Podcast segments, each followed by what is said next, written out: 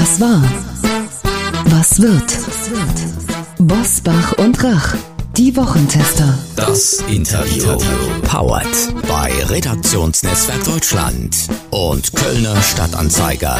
Und hier sind die Wochentester. Wolfgang Bosbach und Christian Rach.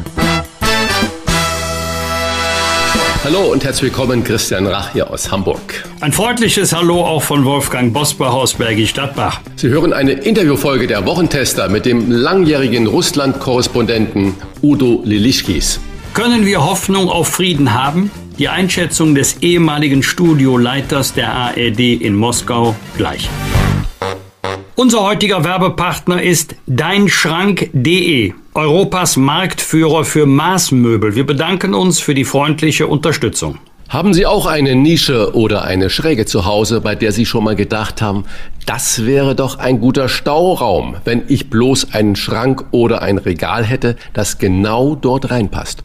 Oder haben Sie bereits ein Möbel, das nicht genau in die Ecke passt und für nervige Schmutzecken sorgt? Solche Ecken kenne auch ich. Da wird dann das Bügelbrett oder der Staubsauger reingequetscht mit deinschrank.de. Müssen Sie solche Kompromisse nicht mehr eingehen, denn Europas Marktführer für Maßmöbel baut Ihnen individuelle Möbel für jede Raumsituation millimetergenau. Egal ob Schränke mit und ohne schrägen Regale, Sideboards, Badmöbel, Betten und vieles mehr, Sie können jedes Möbelstück in wenigen Schritten online planen und erhalten es in den unterschiedlichsten Ausstattungen, Farben und Materialien. Deinschrank.de liefert Premium-Qualität aus eigener Produktion, made in Germany. Die produzieren hier im schönen Rheinland mit fünf Jahren Garantie und kostenfrei zu Ihnen nach Hause, genau dorthin, wo das Möbelstück stehen soll. Wenn ich selbst planen und messen möchte, es ist auch ein Aufmaßservice und eine Beratung vor Ort und online möglich. Stellen Sie deinschrank.de doch mal auf die Probe. Möbel nach Maß für jede Raumsituation ohne Kompromisse. Made in Germany. Jetzt testen unter deinschrank.de.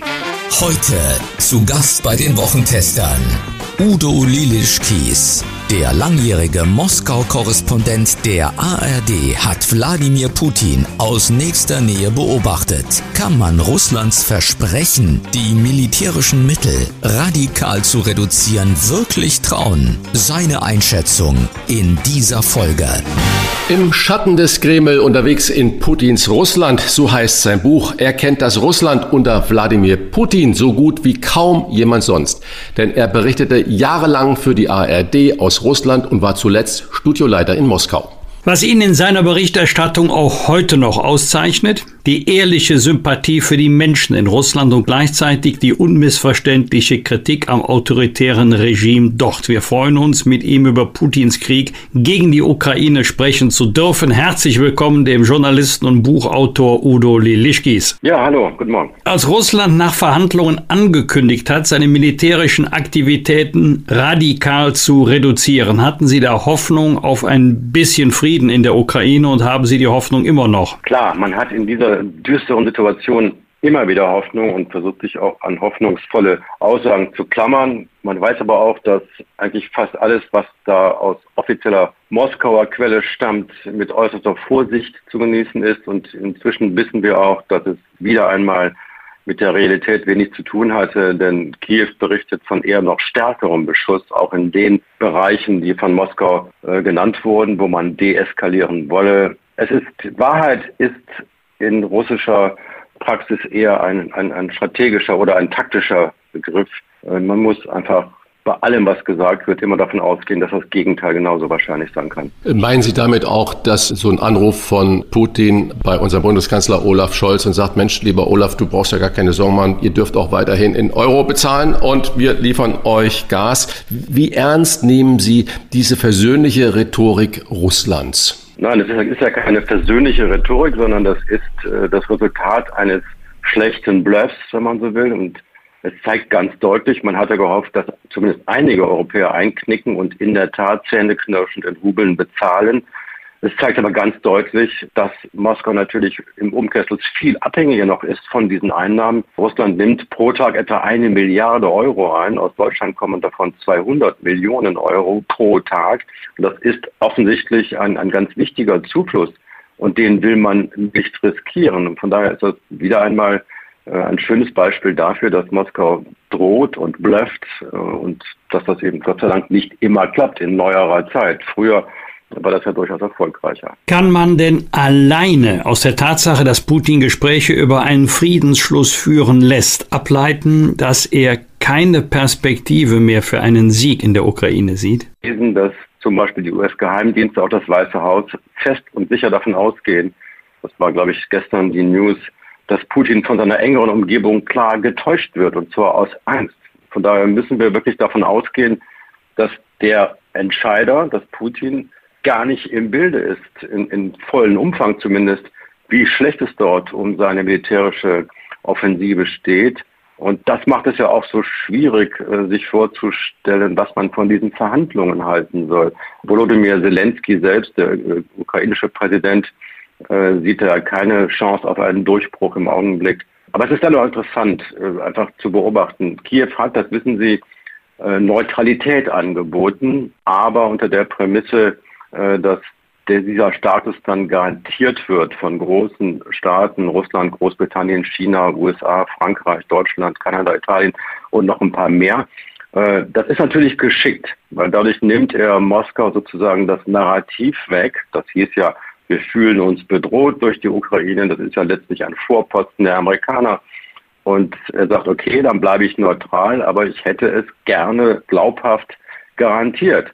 Äh, und das ist ja letztlich dann so eine Art Artikel 5 durch die Hintertür, äh, wenn Sie so wollen.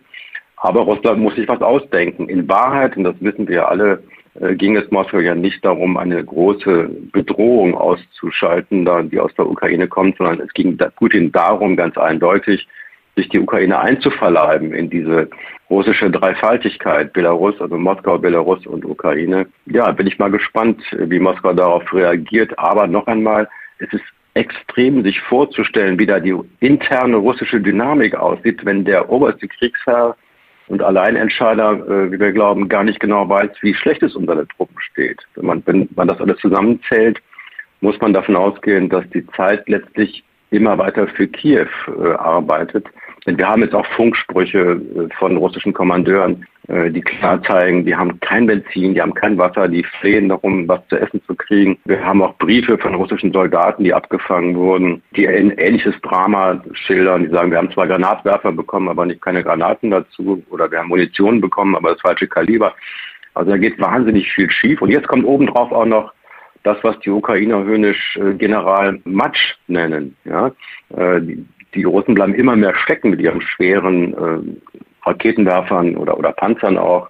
Also kurzum, der Krieg hat eine Dynamik im Augenblick, so scheint es, ohne dass man die einzelnen Details jederzeit verifizieren kann, das wissen wir beide dass das ganze Ding sehr in Stocken gerät. Wenn wir ja heute einen Krieg, so schrecklich das, wenn man das ausspricht, klingt, betrachten, dann ist es ja nicht nur das Militärische, sondern ein Krieg ist ja auch immer die Deutungshoheit und auch die kommunikative Deutungshoheit. Und Sie haben das gerade beschrieben, da werden äh, Funksprüche abgefangen, Briefe abgefangen, die eigentlich dann uns zeigen, wie demoralisiert die russische Armee ist und gleichzeitig wird behauptet, dass äh, Putin so weit abgeschirmt wird, dass er all diese Dinge unter Umständen gar nicht realisiert, gar nicht weiß oder gar nicht schwarz auf weiß auf seinem Tisch haben lässt. Und nun meine Frage, wenn dem so ist, wird sich denn Putin einen Rückzug überhaupt leisten können in einem System, das so ausschließlich auf die Macht des Autokraten setzt? Ja, das ist die bange Frage, die wir uns ja alle stellen. Ähm,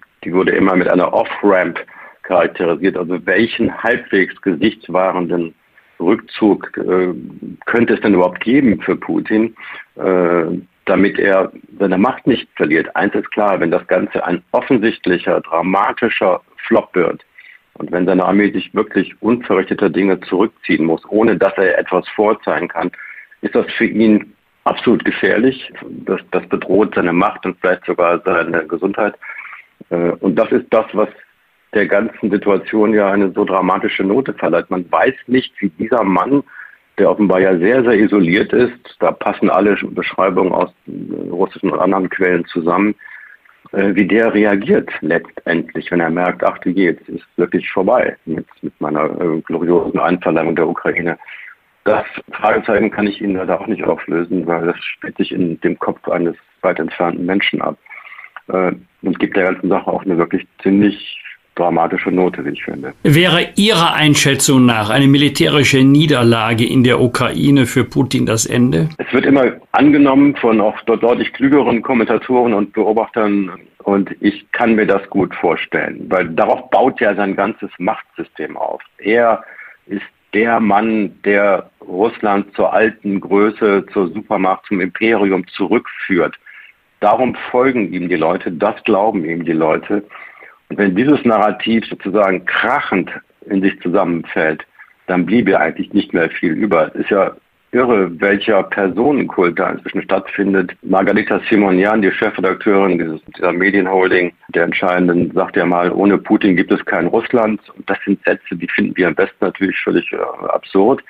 Aber die resonieren sehr gut in Russland und die sitzen in vielen Köpfen. Und man muss ja einfach auch zur Kenntnis nehmen, das entgegen meiner eigenen Annahme. Ich dachte wirklich, dieser Krieg ist extrem unpopulär und ein Großteil der Bevölkerung wird ihn ablehnen. Nein, was wir erleben müssen, ist ja, dass ein großer Teil der Bevölkerung, wir kennen keine genauen Zahlen, aber ein großer Teil der Bevölkerung dahinter steht und sozusagen verseucht ist von diesem Virus, den Putin da über viele Jahre per Propaganda in die Köpfe der Menschen gepflanzt hat. Das lange gedemütigte Russland wird wieder eine große, stolze Macht und wenn der Westen uns schon nicht äh, bewundert wegen unserer Wirtschaftsleistung oder anderer Tugenden, dann soll er uns zumindest fürchten. Das ist ja fast so gut wie, wie anerkannt zu werden als Gleichberechtigter. Ja. Dieser Virus sitzt sehr, sehr, sehr tief. Ich höre es eher anekdotisch auch von Bekannten, von Leuten, die in, in, Deutschland leben als Russen, also russischsprachige Menschen, dass selbst die, die völligen Zugriff haben auf unsere Medien, die können jeden Abend Tagesschau und heute Journal gucken. Selbst die stehen hinter Putins Krieg in der Ukraine. Und natürlich ganz düster wird es, wenn meine Frau oder wenn andere Menschen in meinem Umfeld in Russland anrufen. Selbst halbwegs gebildete Menschen, Mittelklasse, stehen hinter Putin und dieser aggressiven Militäraktion, diesem Krieg in der Ukraine. Und das muss man einfach zur Kenntnis nehmen. Das Land ist sehr, sehr beeinflusst worden von dieser Propaganda. Lassen Sie uns mal weiter ins Spekulative und in, in die Hoffnung hineinreden, äh, in die Hoffnung, dass es irgendwann zu einem Waffenstillstand oder Ende des Krieges kommt. Ich sage so erstmal bewusst Waffenstillstand. Wenn die Ukraine, Sie haben es vorhin schon mal angesprochen, könnte ja auch den Status eines atomwaffenfreien Staates ohne Bündniszugehörigkeit sich verpflichten, wenn sie dafür Sicherheitsgarantien erhält, die so stark sind wie zum Beispiel die Beistandsverpflichtung der NATO. Ist denn so ein Szenario überhaupt realistisch? Kann sich Russland auf sowas nach Ihrer Meinung überhaupt einlassen? Nur zu einem späteren Zeitpunkt, äh, zu dem in Moskau Ernüchterung der, der größeren Art eingekehrt ist. Im Augenblick natürlich gar nicht, weil das widerspricht völlig Putins Vorstellung, die Ukraine zu dominieren, zu beherrschen und, und einzugliedern in sein äh, wunderbares äh, russisch, großrussisches Weltbild, verstehen Sie? Und da wir nicht genau wissen, wann er jetzt die bitteren Wahrheiten äh, verabreicht bekommt, äh, in welcher Dosierung und welchen Konsequenzen auch, das wissen wir alles nicht. Es kann ja auch sein, dass er die Boten abstraft für ihre schlechten Nachrichten. Es gab ja schon Verhaftungen und andere Dinge. Da ist eine sehr angespannte Situation. Da sitzt jemand in einer, in einer sehr gefährlichen, selbstgeschaffenen Ecke und sie wollen, sie verlangen zu viel von mir, wenn sie mir eine Prognose abverlangen, was in so einer zugespitzten Situation in dem Kopf eines offensichtlich nicht mehr so rational handelnden und denkenden Menschen vorgeht. Russland hatte zunächst gedroht, keine Bezahlung in Rubel, kein Gas. Und das möglichst sofort. Nach dem Nein der EU gab es einen leichten Rückzieher. Putins Gaslieferung und Bezahlung seien getrennte Prozesse. Hat er doch Angst vor dem Bankrott seines Landes? Ja, ich habe es bereits gesagt, natürlich zeigt das, der, der Bluff hat nicht funktioniert und es zeigt was anderes auch. Es zeigt, wenn der Westen geschlossen und energisch Grenzen aufzeigt, reagiert Moskau. Nur das haben wir Jahrzehnte nicht getan. Seit ich in Moskau angekommen bin, 1999, habe ich einen, einen zögerlichen, versöhnlichen äh, Westen erlebt und leider war Berlin, Berliner keine römische Ausnahme. Äh, selbst nach der Annexion der Krim, nach dem Schülerin eines neuen Krieges im, im Osten der Ukraine, im Donbass, waren ja die Sanktionen der Europäer eher halbgar und das waren Einreisestopps für irgendwelche uns allen unbekannten Warlords äh, im Donbass etwa. Es wurden ja kaum große Summen beschlagnahmt. Das war alles sehr halbgar und ein Jahr später, das muss man sich in Ruhe immer wieder vor Augen halten, ein Jahr später hat Sigmar Gabriel mit tätiger Hilfe äh, des Ex-Kanzlers Schröders und offenbar auch Zustimmung von Angela Merkel Nord Stream 2 auf die Schiene gesetzt. Und das war das, was Putin unbedingt wollte. Das war das größte Geschenk an ihn. Was soll man denn noch machen, äh, um einen Autokraten zu ermutigen, weiterzugehen, als sich so zu verhalten? Ja? Und von daher trifft uns eine große Mitschuld, wie ich finde, hier am besten. Und wenn Friedrich Merz gestern sagte, man müsse sich jetzt eingestehen, dass wir uns geirrt haben, nein, Widerspruch, das war kein Irrtum. Das war ja nicht so, dass man Putin auch hätte anders wahrnehmen können in seinem Gefahrenpotenzial. Alle Fakten lagen doch auf dem Tisch. Jeder, der halbwegs in der Lage ist, mal ein Buch zu lesen oder einen Artikel zu lesen, wusste doch, was in Russland vorgeht. Sämtliche Korrespondenten, nicht nur die Deutschen, sondern alle westlichen, haben das in aller Ausführlichkeit immer wieder beschrieben. Von daher ist das mit dem Irrtum, das klingt für mich wirklich komisch. Und äh, ob das jetzt Herr Merz sagt oder Frau Schwesig sagt, ist eigentlich fast schon Wort. Es ist der Versuch, in meiner Wahrnehmung sich aus der Verantwortung zu stehlen. Man hat letztlich opportunistisch gehandelt. Man hat ökonomische Vorteile nicht hergeben wollen, hat darum die Augen zugemacht oder die Scheuklappen stramm gezogen und hat einfach ignoriert, was sich da zusammenbraute. Sie sagen opportunistisch und dazu kommt meines Erachtens auch noch so eine traumtänzerische Wahrnehmung. Wir denken an die DDR 1989, an die Revolution. Wir sind das Volk und äh, glauben, dass das, was da bei uns passierte, vielleicht auch in Russland passieren kann. Wie vorstellbar ist es Ihrer Meinung nach? Sie kennen das russische Volk vor allen Dingen auch durch viele Reportagen und Reisen durchquert durchs Land sehr, sehr gut, dass das russische Volk in absehbarer Zeit gegen Putin auf die Straße geht? Oder ist das wirklich traumtänzerisch von uns gedacht?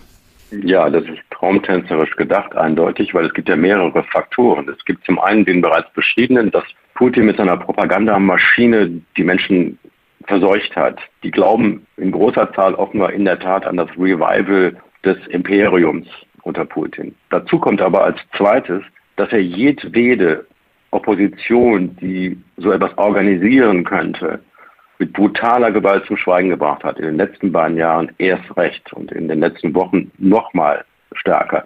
Da ist schlechtweg niemand mehr. Sie haben doch all die Bilder gesehen, wenn sich jemand mit einem weißen Blatt Papier auf den roten Platz stellt, wird er verhaftet. Ja, da ist so viel Repression und da ist eine Nationalgarde, die gezielt vor den Toren Moskaus immer wieder trainierte, wie man äh, Demonstrationen niederknüppelt und auseinandertreibt. Äh, da ist eine Justiz, die sofort die entsprechenden Leute auch äh, langfristig hinter Gittern steckt. Und das letzte Element natürlich, weil Sie spielen an auf die russische Mentalität. Ja, Russen sind keine Ukrainer. Dieses Land ist ja über Jahrhunderte letztlich zu einem untertanen Geist erzogen worden, dass diese zehn Jahre in den 90ern, wo so ein bisschen Demokratie durchschimmerte, das reicht nicht aus, um all diese tief verwurzelten Reflexe loszuwerden. Und die heißen einfach egal was die brutale Macht, also die, die Regierung, die Führung mit uns macht, wir ziehen den Kopf ein und versuchen in unseren kleinen Nischen zu überleben. Dann pflanzen wir eben mehr Kartoffeln auf unserer Datscha an und versuchen uns mehr selbst zu ernähren damit. Das ist ein bisschen die Mentalität. Die Ukraine ist anders. In der Ukraine gab es den Maidan und es gab die Orangene Revolution und da ist deutlich mehr Widerborstigkeit und Widerspenstigkeit verwurzelt in diesem Volk, auch aus alten Kosakentraditionen. Von daher ja, nochmal resümierend, ich fürchte, so etwas werden wir in absehbarer Zukunft nicht erleben. Jetzt kommt aber ein Aber. Wenn diese ökonomischen Sanktionen auch weitergehen und etwas mehr durchgreifen, wenn der Westen sich überreden kann, zum Beispiel alle Banken von SWIFT auszuschließen oder einen Importstopp für Öl und Gas zu verhängen, dann glaube ich, wird in absehbarer Zeit Putin das Geld ausgehen, das er dringend auch braucht, um seine Sozialtransfers zu finanzieren. Und dann könnte es ja in der Tat eine so bittere Armut und, und einen so dramatischen Abfall von Lebensqualität geben, dass sich vielleicht doch größere Mengen zusammenraufen und protestieren. Who knows? Aber grundsätzlich sind die Chancen dafür nicht so riesig. Und auch aus dem Kreise der Eliten, das ist ja eine zweite Spekulation, die wir oft hören, werden denn nicht die Eliten und Putin dann irgendwann versuchen, ihn loszuwerden, weil er ihnen doch so viel Lebensqualität wegnimmt. Grundsätzlich, glaube ich, sind ganz viele aus diesen reichen Eliten sehr, sehr unzufrieden mit dem, was passiert und haben auch gar kein Interesse, da jetzt diese groß, russischen äh, Träume so teuer zu bezahlen. Aber Putin hat sich wieder einmal so abgesichert durch einen engen Kordon von Geheimdienst und Militärleuten, vor allem Geheimdienstlern aus dem FSB vor allen Dingen, dass da jeder, der Anzeichen macht, aufzumucken, mit schneller Abstrafung rechnen muss. Gut, nochmal, es kann anders kommen, aber ich würde jetzt keine großen Geldsummen auf einen schnellen Wechsel setzen. Unsere Außenpolitik war seit der Wende lange dadurch geprägt, dass man vor allem das Positive in Russland gesehen hat oder sehen wollte. Seit dem 24. Februar diesen Jahres ist der Blick realistischer geworden. Muss Deutschland erst wieder lernen, außenpolitisch auch strategisch und machtpolitisch zu denken? Naja, das äh, ist offenbar ja, wenn Sie so wollen, dialektisch betrachtet eigentlich das einzig Gute an dieser schrecklichen Situation, dass nämlich Masken fallen, dass Halbwahrheiten wegfallen und dass, dass Menschen in jeder Gruppe der Gesellschaft, der westlichen und der deutschen, gezwungen werden, in den Spiegel zu gucken und dass so ein etwas naiver Vulgärpazifismus sich auch enttarnt als nicht mehr haltbar. Das war ja der Refrain, den Menschen wie Matthias Platzek immer wieder vorgetragen haben. Auch wenn Moskau furchtbare Dinger macht, sie können da Menschen ermorden mit Waffenkampfstoffen, sie können die Krim annektieren. Wir müssen festhalten am konstruktiven Dialog, nur ohne Waffen können wir Frieden schaffen. Das, das waren ja wirklich äh, Reflexe, die teilweise auch ärgerlich machen. Sie haben jetzt in Berlin äh, Demonstrationen gesehen, wo eine ukrainische Gruppe, Gruppe nicht teilnehmen durfte, weil sie Waffen zur Selbstverteidigung äh, forderte. Ja, also diese ganz, ganz tief sitzende pazifistische Grundstimmung äh, gerät jetzt auch ein bisschen ins Wanken. Man erinnert sich jetzt vielleicht häufiger mal an Platon, der sagte, wenn du den Frieden willst, bereite den Krieg vor. Das haben ja auch noch dann mehrere römische Kaiser dann ähnlich mal formuliert. Das ist aber auch letztlich eine Erkenntnis, die muss in die Köpfe. Und auf der hat ja auch beruht äh, eine lange Periode von Frieden. Das Gleichgewicht des Schreckens war ja letztlich nichts anderes. Dass kein Staat zu Atomwaffen griff, weil er wusste, es bedeutet gleichzeitig die, die Selbstvernichtung. Und äh, schwache Staaten werden angegriffen, wehrhafte Staaten werden davon verschont in aller Regel. Und das muss in die Köpfe und Gott sei Dank ist mein Eindruck, hat dieser Prozess, dieser Erkenntnisprozess langsam eingesetzt. Nun will ich nicht den alten äh, Philosophen Platon mit dem neudeutschen Philosophen Richard David Brecht vergleichen, aber Richard David Brecht ist ja unglaublich einflussreich und sieht in einem Essay äh, für den Stern die deutschen Waffenlieferungen an die Ukraine als eine Verlängerung, möglicherweise sogar eine weitere Eskalation des Krieges. Das war ein Zitat. Hat Deutschland damit eine rote Linie überschritten, die mit der Entspannungspolitik von 1971 eingeführt wurde? Oder sagen Sie, das ist dummes Zeug? Was Brecht sagt, ist schlichtweg arrogant, zynisch und dummes Zeug. Wie kann er einer Nation, die sich wirklich mutig und heldenhaft dagegen wehrt, von Russland übernommen zu werden und so erfolgreich äh, in Teilen, wie wir jetzt wissen, einfach vorschlagen, sich doch bitte schön einvernehmen zu lassen, um das Leid abzukürzen. Ich fand das schrecklich. Ich finde, Brecht sollte bei den Themen bleiben, wo er halbwegs Kluges zu erzählen hat. Er sollte vielleicht nicht unbedingt sich im Bereich der Außenpolitik und erst recht nicht in dem Bereich, der Russland betrifft, bewegen. Mir scheint, da ist er schlecht aufgehoben. Man könnte auch fragen, kann es sich Deutschland noch leisten, hohe moralische Ansprüche an die Welt zu stellen und stets zu wissen, wie es andere machen müssen oder wie es andere ähm, besser machen müssten. Wie neutral können wir in einem solchen Konflikt bleiben? Na, also erstmal sollten wir nicht besserwisserisch anderen empfehlen, was zu tun ist, weil wir nach meiner sicheren Wahrnehmung im Konzert der westlichen Staaten gerade eine ziemlich unglückliche Figur abgeben. Wir wirken sehr zögerlich, wenn es darum geht, die Ukraine wirklich zu unterstützen mit dem, was sie am meisten braucht, nämlich Waffen zur Selbstverteidigung. Das ist ja auch durch UN-Statut abgesichert, Artikel 51. Äh, da gibt es ja eigentlich keine völkerrechtlichen Zweifel daran, dass man der Ukraine helfen muss, sie zu verteidigen. Und das haben wir halt sehr, sehr spät und sehr, sehr zögerlich äh, für meinen Geschmack getan. Da hat Berlin einen massiven Ansehensverlust erlitten in der Welt. Und von daher verbietet sich ohnehin äh, jetzt besserwisserisches Belehren, sondern ich glaube, Demut ist angesagt und ähm, am besten natürlich auch Verhaltensänderungen. Das heißt, dass wir jetzt ein bisschen mehr liefern, aber bis gestern war das nicht zu erkennen, wenn das Verteidigungsministerium stolz berichtet, man habe jetzt Panzerabwehrwaffen äh, geliefert und in Wahrheit hat die Ukraine die selbst bezahlt und selbst bestellt. Äh, das sind alles Dinge, wo man sich wundert, was da mit ihnen vorgeht in einigen Köpfen. So, nun machen Sie uns bitte ein bisschen Hoffnung, weil das ist ja das, was viele, viele unserer Hörer und Hörerinnen sich permanent fragen. Wagen Sie bitte mal eine Prognose nach Kriegswoche 5. Wann können wir zumindest mit Waffenstillstand respektive mit Frieden rechnen? Was ist Ihre Prognose? Ich bin wirklich kein strategischer Experte. Mein Bauchgefühl sagt mir, das kann durchaus noch etliche Wochen weitergehen. Der Druck steigt auf beiden Seiten. Auf der einen Seite zerschießt Putin wirklich wunderschöne ukrainische Städte und äh, Zelensky und seine Landsleute müssen mit anschauen, wie ein ganzes Land in Trümmern gelegt wird. Das wird Jahrzehnte dauern, das wieder aufzubauen. Auf der anderen Seite aber scheint die militärische Dynamik für Kiew zu arbeiten. Die russischen Verluste sind enorm. Und wenn wir schon über Hoffnung reden, meine Hoffnung ist, dass es irgendwann einen Zusammenbruch dieser Invasion und dieser Aggression geben wird, weil die Lügen, die man jetzt Putin vielleicht noch erzählt, einfach nicht mehr zu halten sind. Die Moral ist schlecht, die Logistik ist schlecht und die Ukrainer kämpfen mit immer mehr Waffen, die aus dem Westen geliefert werden. Das heißt, da verschiebt sich eine Dynamik in, zugunsten Kiews, ist mein, mein sicherer Eindruck.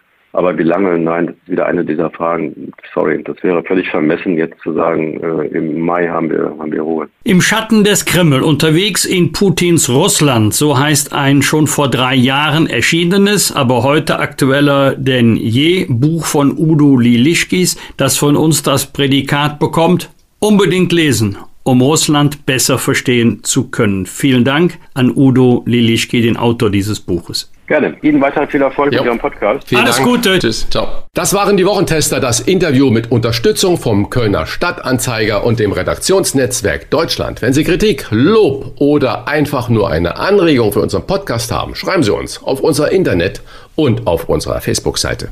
Fragen gerne per Mail an kontakt@diewochentester.de und wenn Sie uns auf einer der Podcast-Plattformen abonnieren und liken, dann freuen wir uns ganz besonders. Danke für Ihre Zeit. Die neue reguläre Folge hören Sie am Freitag, Punkt 7 Uhr. Bitte die Wochentester einschalten.